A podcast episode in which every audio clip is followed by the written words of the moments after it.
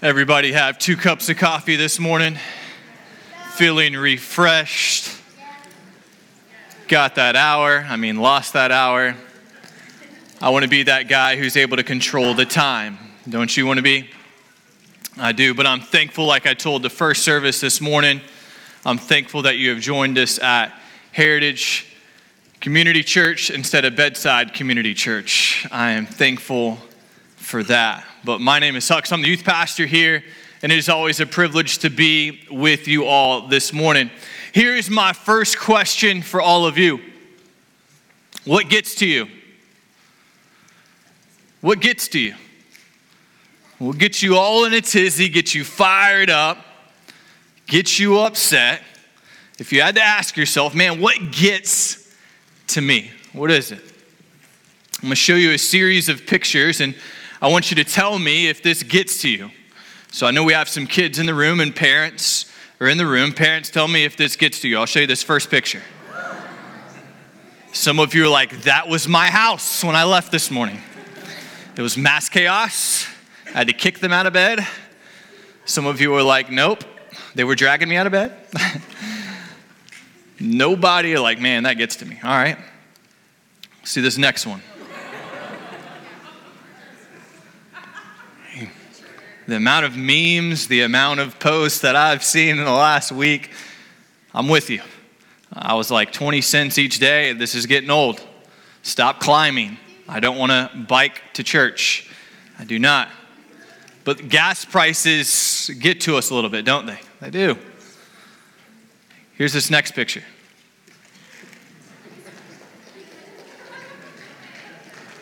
Easy now, easy now, easy, easy, easy.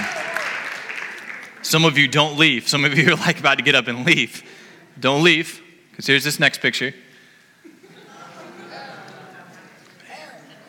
Man. Oh, man. Some of you are like, what are you doing, Hux? Do you want a job next week? All right, what about this next one?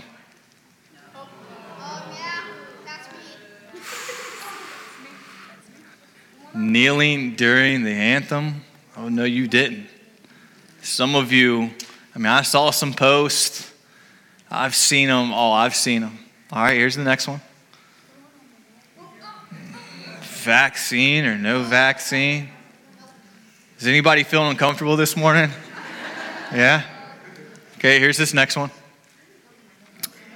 What if we put that sign on the door before you guys walked in this morning? Mask required. Some of you are like, I ain't going to that church, right? Because it, it happened. It did. But here are things that get to us. And I could have gotten y'all even more riled up. I've already gotten some of you riled up. I have. But what gets to you? This is what I really believe with all my heart, and Paul's going to get to it here in Romans chapter 9. But here's the bottom line what gets to me should be where people spend eternity.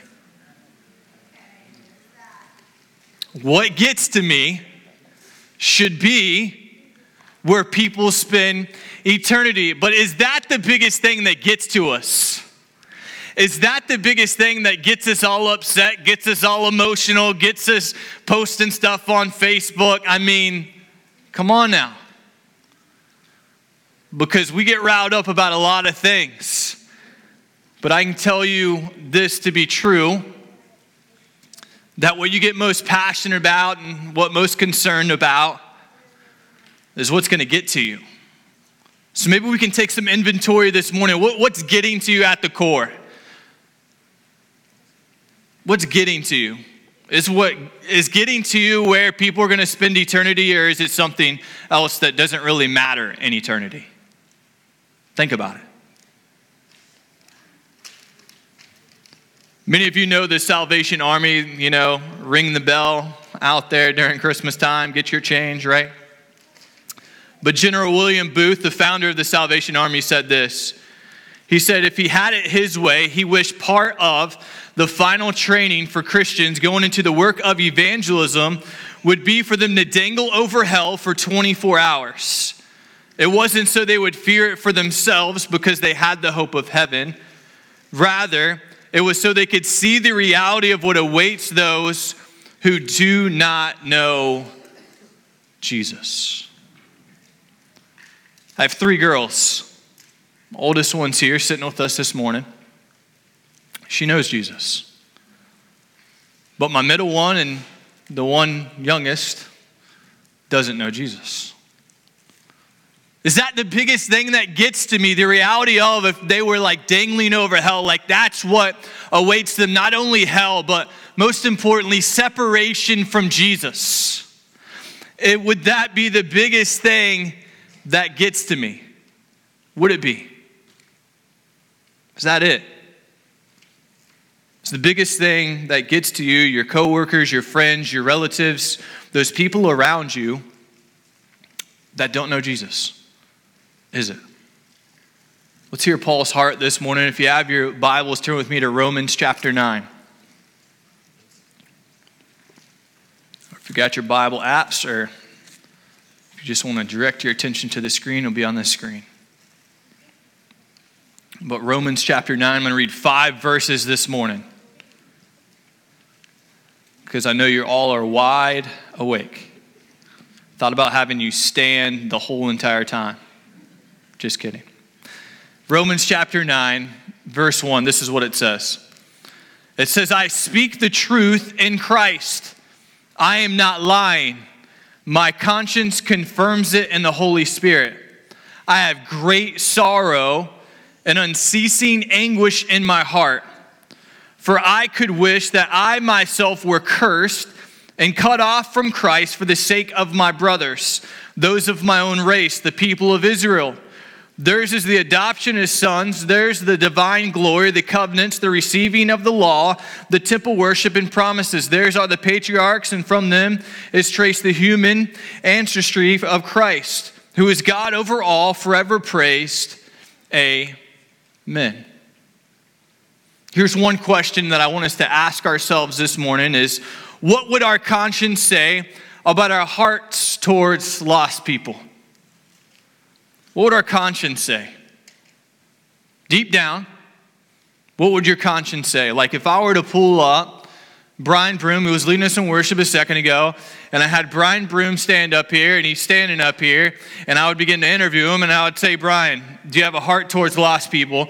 And if he's like, yes, would his conscience confirm that? If I were to bring y'all up one by one and have you stand here and say, hey, do you have a heart towards lost people and where they spend their eternity? And you were to say, Yes, would your conscience confirm that? Because Paul's saying right here, he's saying, Man, I speak the truth in Christ. Like, I'm not lying to you guys whatsoever. The Holy Spirit would confirm that. Like, you can sit me in a chair up here, you can hook me up to a polygraph machine, and I'm telling you right now, it would confirm that I have a heart towards lost people. There would not be one lie that would show up. Would we be able to say the same exact thing? Would your conscience say you're saying one thing, but you're living something else?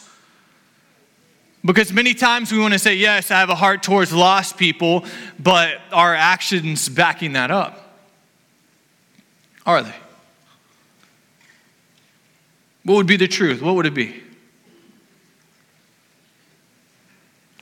May we ask ourselves that. Here's the second question Do we have a sorrow for the lost? Paul goes on to say, he says, I have a great sorrow. That word sorrow right there is the word lupe in Greek, which means like a great mourning or to mourn, like a person who mourns.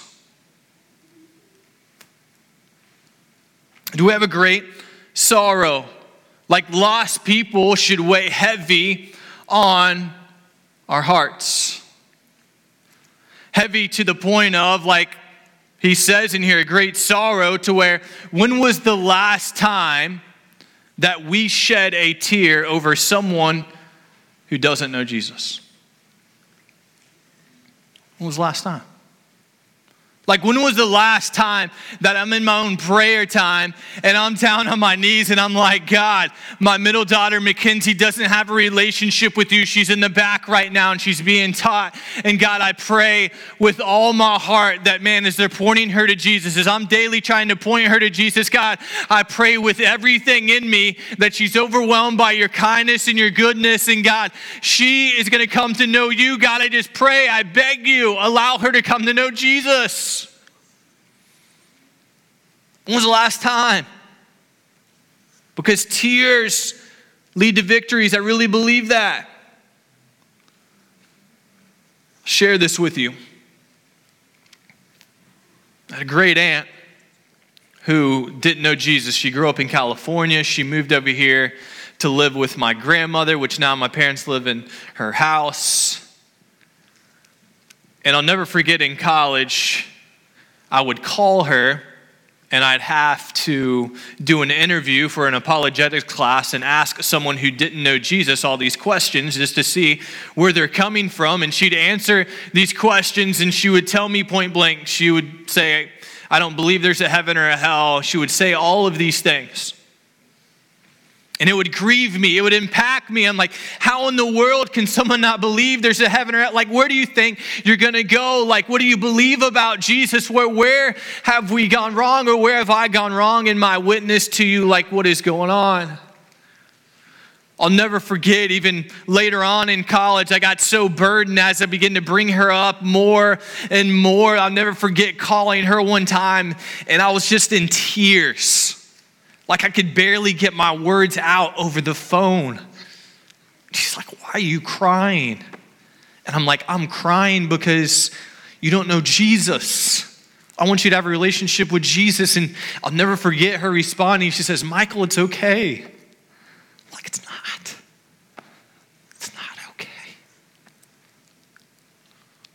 It's not okay that you don't know Jesus. I know what awaits you. I don't want you to miss out on the greatest thing ever Jesus Himself meeting Him in heaven one day. Like, I don't want you to miss out on that. She's like, It's okay. I'm like, No, it's not okay. It's not and that burdened me like had a great sorrow and here's paul he's like man i have a great sorrow because he's just got through explaining as we've learned even the weeks prior we've learned about this love that nothing can separate us from his love and if god is for us who can be against us? And he didn't keep his son from us, but he gave him up for us. And it was while we were yet sinners, he died for us. And like, Paul is overwhelmed by this. And he's like, Man, I don't want anybody to miss out on this. Like, I have a great sorrow for these people. I have a huge sorrow.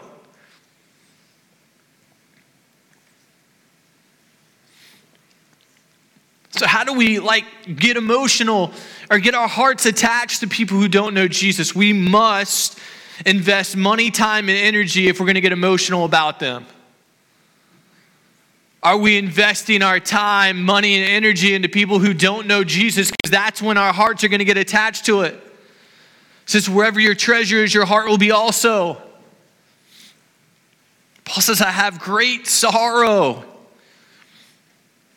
He even takes it a step further and he says, Not only do I have a great sorrow, but he says, I have unceasing anguish.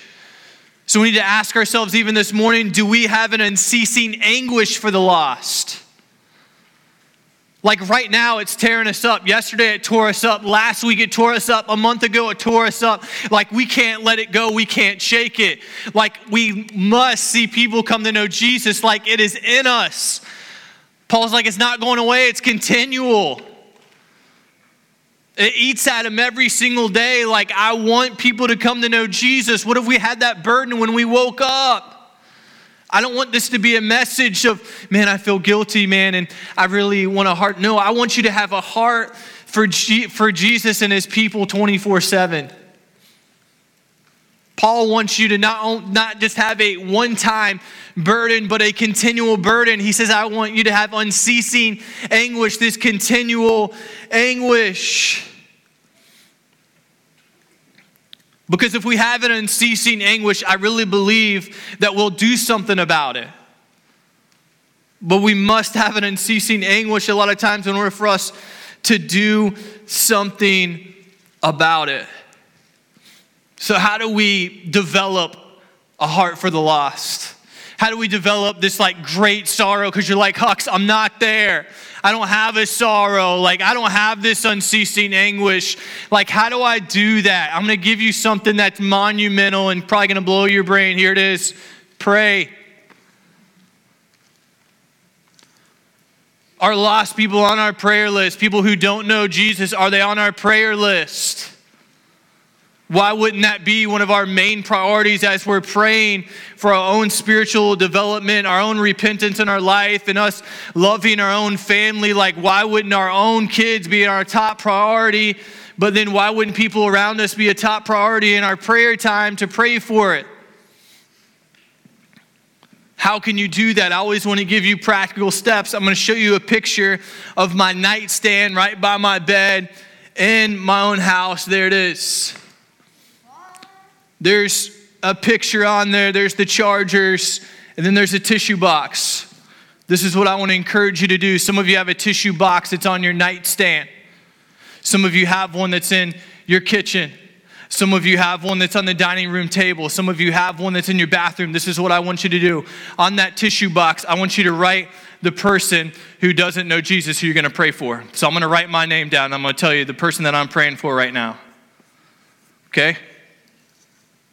That's the person that I'm praying for right now. That I know that doesn't know Jesus. Many of you might even know him. He might even be here right now in this service. And I'm telling you right now, that's what I'm praying for. Because I love him dearly with everything in me. I know his parents, I know his sister. Then I'm praying for him because I love him so much. I do. But maybe, hey, you want to add another person, you want to fill it up and have five people. And check this out what you can do when you're around the dining room table and you're beginning to like have a meal. You look at the tissue box, and your kids might even ask you, like, Mom, Dad, why do you have that name written on the tissue box? You're not supposed to write on the tissue box. That's who I'm praying for. I work with them, I, I see them, and man, I, I, want us to pray for them. And you begin to invite them in that conversation and invite them to join you in praying for that person who doesn't know Jesus. So that you can have an unceasing anguish, so that you can have a continual burden that it doesn't go away. And then one day, check this out, when they come to know Jesus, you can circle it and then put the date on there and then put another one on there. How can you have an unceasing anguish and a burden? We can pray. Because when we spend time with Jesus, his burdens will become our burdens. And if there's anybody who had a burden and a heart for the lost, it was Jesus. He knows he came to seek and save that which was lost, like he came to save us. See, you can even take it a step further. I didn't take it a step further, but maybe you can even put a picture of hell or you can put flames on there. Some of you are like, man, you might be going overboard. No, listen, what if we like kept in mind the terrible reality of those and what they will experience if they don't know Jesus? We had that on our minds. So we must pray. We must have that reality in our heads. And here's the next thing we must go to lost people must go to them. I know I'm giving you all these like revolutionary ideas. We must pray for them. We must keep what it awaits them in mind. And man, we must go to them. Many people around me know because even the students know I posted on the Instagram story that I work out at this gym called Orange Theory Fitness all the way in Mount Dora. It takes me 25 minutes to get there in the mornings and 25 minutes slash 30 to get back. And some of you are like, you're crazy. Don't you know gas is 450, right? I know that. I do. But two years ago, I decided to join this gym called Orange Theory Fitness for this reason. Because I was a pastor on staff that just stayed in my church bubble. I'd hang out with church people, I do church functions, and I never was rubbing shoulders with lost people. I was the biggest hypocrite. Like I was telling students, like, hey, reach your friends for Jesus. Like, invite somebody. And I had to ask myself, when was the last time I've even had a relationship or interacted with anyone who doesn't know Jesus? But man, when I joined Orange Theory Fitness, I started hanging around coaches that don't talk like me. I'm like, whoa, you just said that? Okay, easy. When she's working out, she can't lift that weight and she just dropped that word. I'm like, oh, goodness gracious, she just said that, right? They start having these conversations of coming in and, man, I drank too much last night trying to work out this morning. I'm like, okay, all right. I was having these relationships begin to develop with these people because they begin to follow me on social media. I begin to follow them. I started getting into their life to impact their life and go towards them so I could develop a heart for them. I didn't do this research, someone else did, but only 8% of Jesus' miracles were performed in synagogues. Only 8% of his miracles were performed in the church. 92% of his ministry was done outside the church. I'm grateful to be a part of a church over the last eight months that I've found out that doesn't do ministry just inside the church, but does a lot for the community. Because that's the only way we're going to reach the community if we go to the community. If we start loving on some teachers, if we start loving on some people in need. Jesus didn't wait for lost people to come to him, he went to them. You constantly read, Jesus went out, Jesus went out, Jesus went out. Went to people. Because closeness with people develops a compassion for people. It's, it's hard for me to have a heart for you if I don't get close to you. But when I get close to you and I start learning your story, man, I start being impacted by it. So Paul says, Man, I have this great sorrow and unceasing anguish in my heart. And this is where he just takes it a step further to where I'm just like, I don't know if I'm Paul when it comes to this. He says in verse 3, he says, For I wish that I myself were cursed and cut off from Christ for the sake of my brothers. What? Paul says, You know what? I would rather be in hell if it means for somebody else to go to heaven. I would rather be cut off if it means somebody else could experience an eternal relationship with Jesus. Here's a question that someone said to me as I was having coffee with him the other day. He says, How long is your list of people that you would go to hell for? I'm like, my list is like this. But here's just Paul writing this letter, and he's saying, You know what? I wish myself were cut off from Christ for the sake of my brothers, for them to experience a relationship with Jesus. He's like, Man, my list goes on and on. I want people to know Jesus. Like, I'm willing to sacrifice anything and everything. So, the fourth question we need to ask ourselves is what, what would I sacrifice for others to be saved? It's going to come at a cost. It came at a cost for Jesus in order for us to have a relationship with Him. He sacrificed Himself on the cross for our sins so that we could have a relationship with Him. There was no sacrifice too great. But some of us, it's going to sacrifice time, it's going to sacrifice energy in order for people to come to know Jesus. But we have to understand no sacrifice is too great. That sacrifice is going to be worth it in order for someone to come to know Jesus. I'll give just a practical example. This is what Ray Comfort said.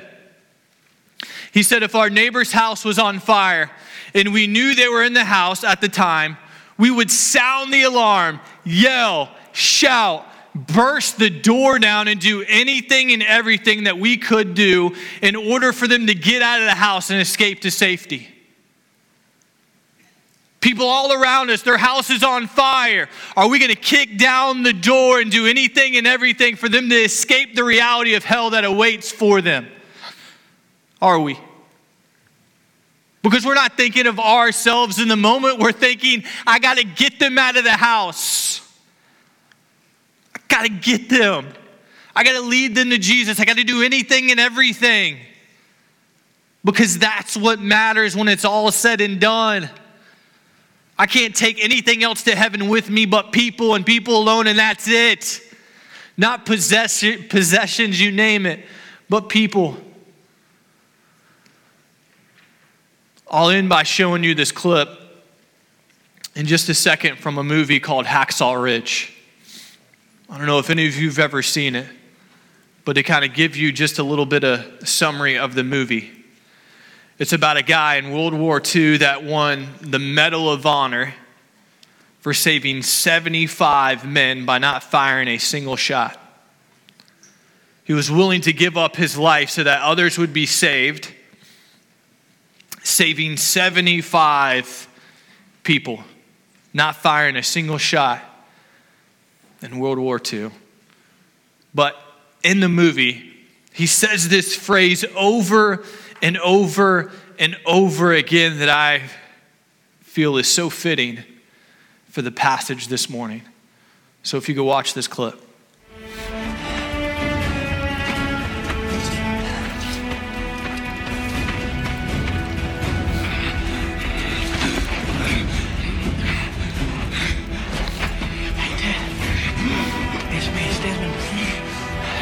Fix you up. You ready to get out of here? I sure am.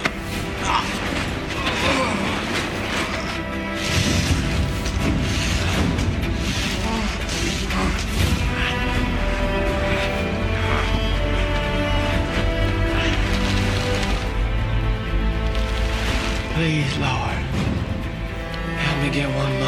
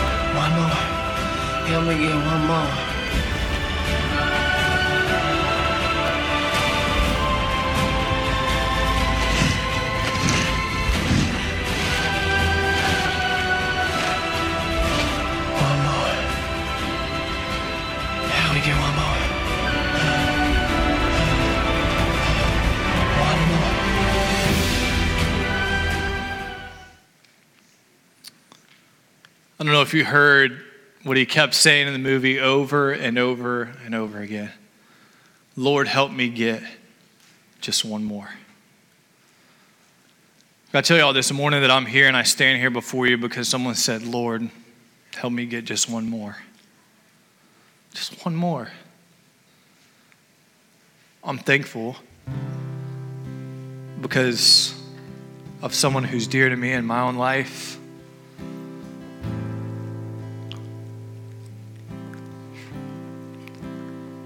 Of my own mom who led me to Jesus.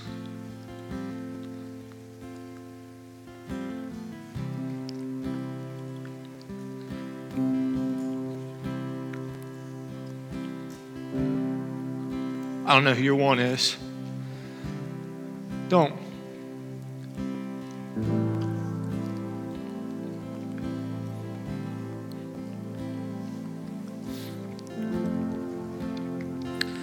What if that was our reality?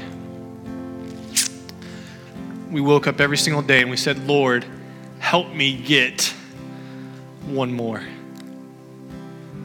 Lord, help me get one more. And we begin to get one more. Next thing you know, 20 people come to know Jesus. Next thing you know, 40 people come to know Jesus. Next thing you know, we're just like the movie 75 people are saved and come to know Jesus. And we just keep adding people. And we keep adding people. And we do one more and we do one more. And we get to check them off. And we get to say, you know what?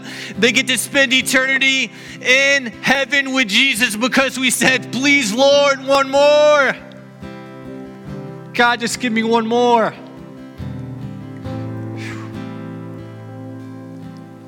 What would happen?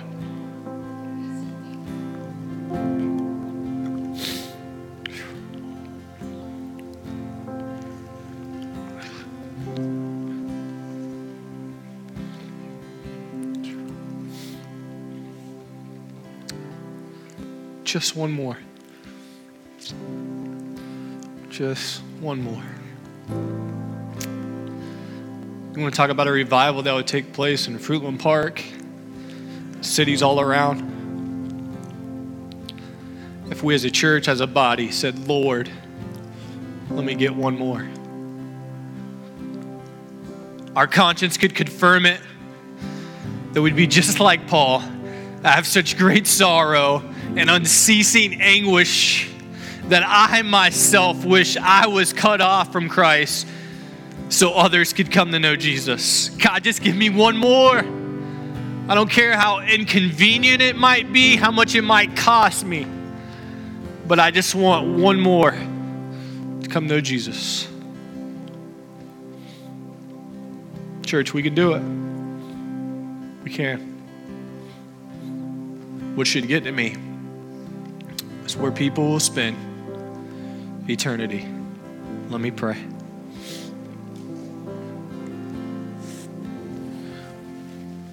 God this morning. I'm super grateful and thankful for the fact that you left the 99 in search of the one. And God, I was that one who was lost, who was far from you. And God, you pursued me. God, you didn't give up on me. And God, I pray maybe if there's somebody who's given up on someone, God, they wouldn't give up on them. God, I pray you would bring people to mind that we can go home and write the name on a tissue box, write that name somewhere so that we can put our minds on them and God begin to circle their name and praise God one day and even maybe rejoice as a family that they came to know Jesus. But God, help us get just one more for your glory. But God, I pray for that person who's maybe here this morning in search of a Savior, in search of a Heavenly Father that will never leave them nor forsake them. God, they're in search of that thing that God will satisfy them. God, I pray they would see it's you and you alone. God, they would turn from their sin and God, they would turn to you and they would surrender their lives to you. They wouldn't wait a second they wouldn't waste a moment. God, I thank you for what you're going to do in your church this morning. Pray all these things in the name of Jesus. Amen. This morning, we're going to sing a song. And as we sing this song this morning, I want to invite you. Maybe God's laid someone on your heart. I want to invite you. You can come up and kneel and pray for them. Maybe you're here and you need someone to pray with. I'm always available I'll be standing up front over here, would love to pray with you. But this morning, may you respond with how the Holy Spirit leads you to respond. May I invite you to stand and sing with us this morning. Let's stand and sing.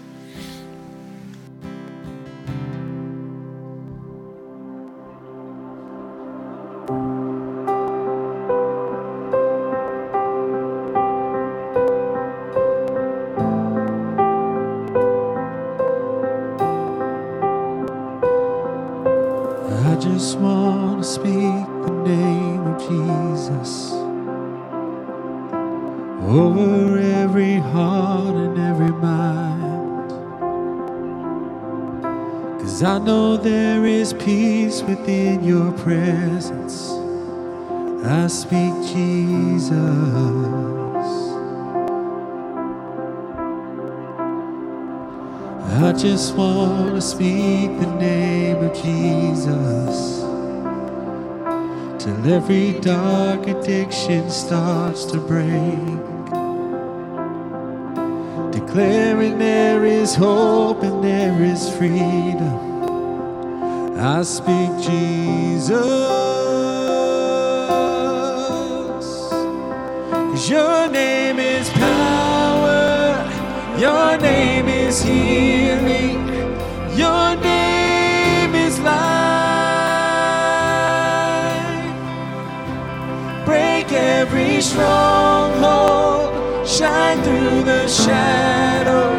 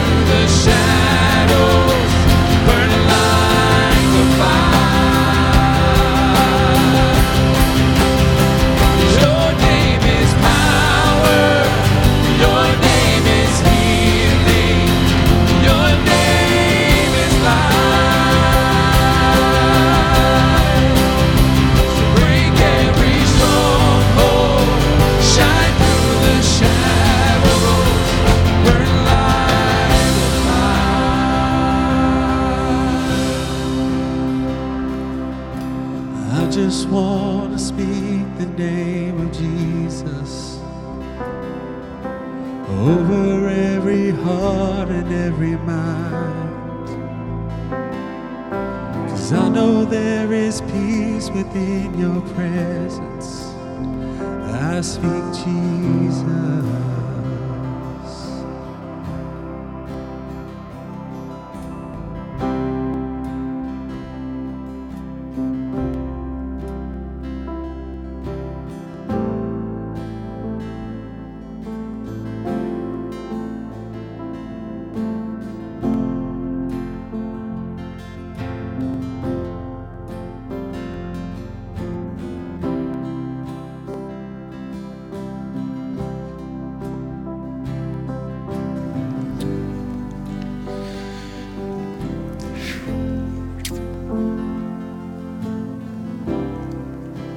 pray.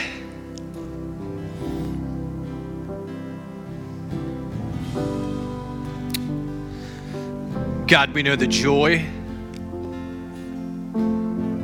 and knowing you. We know the peace in knowing you. And God, we want others to experience the same exact thing.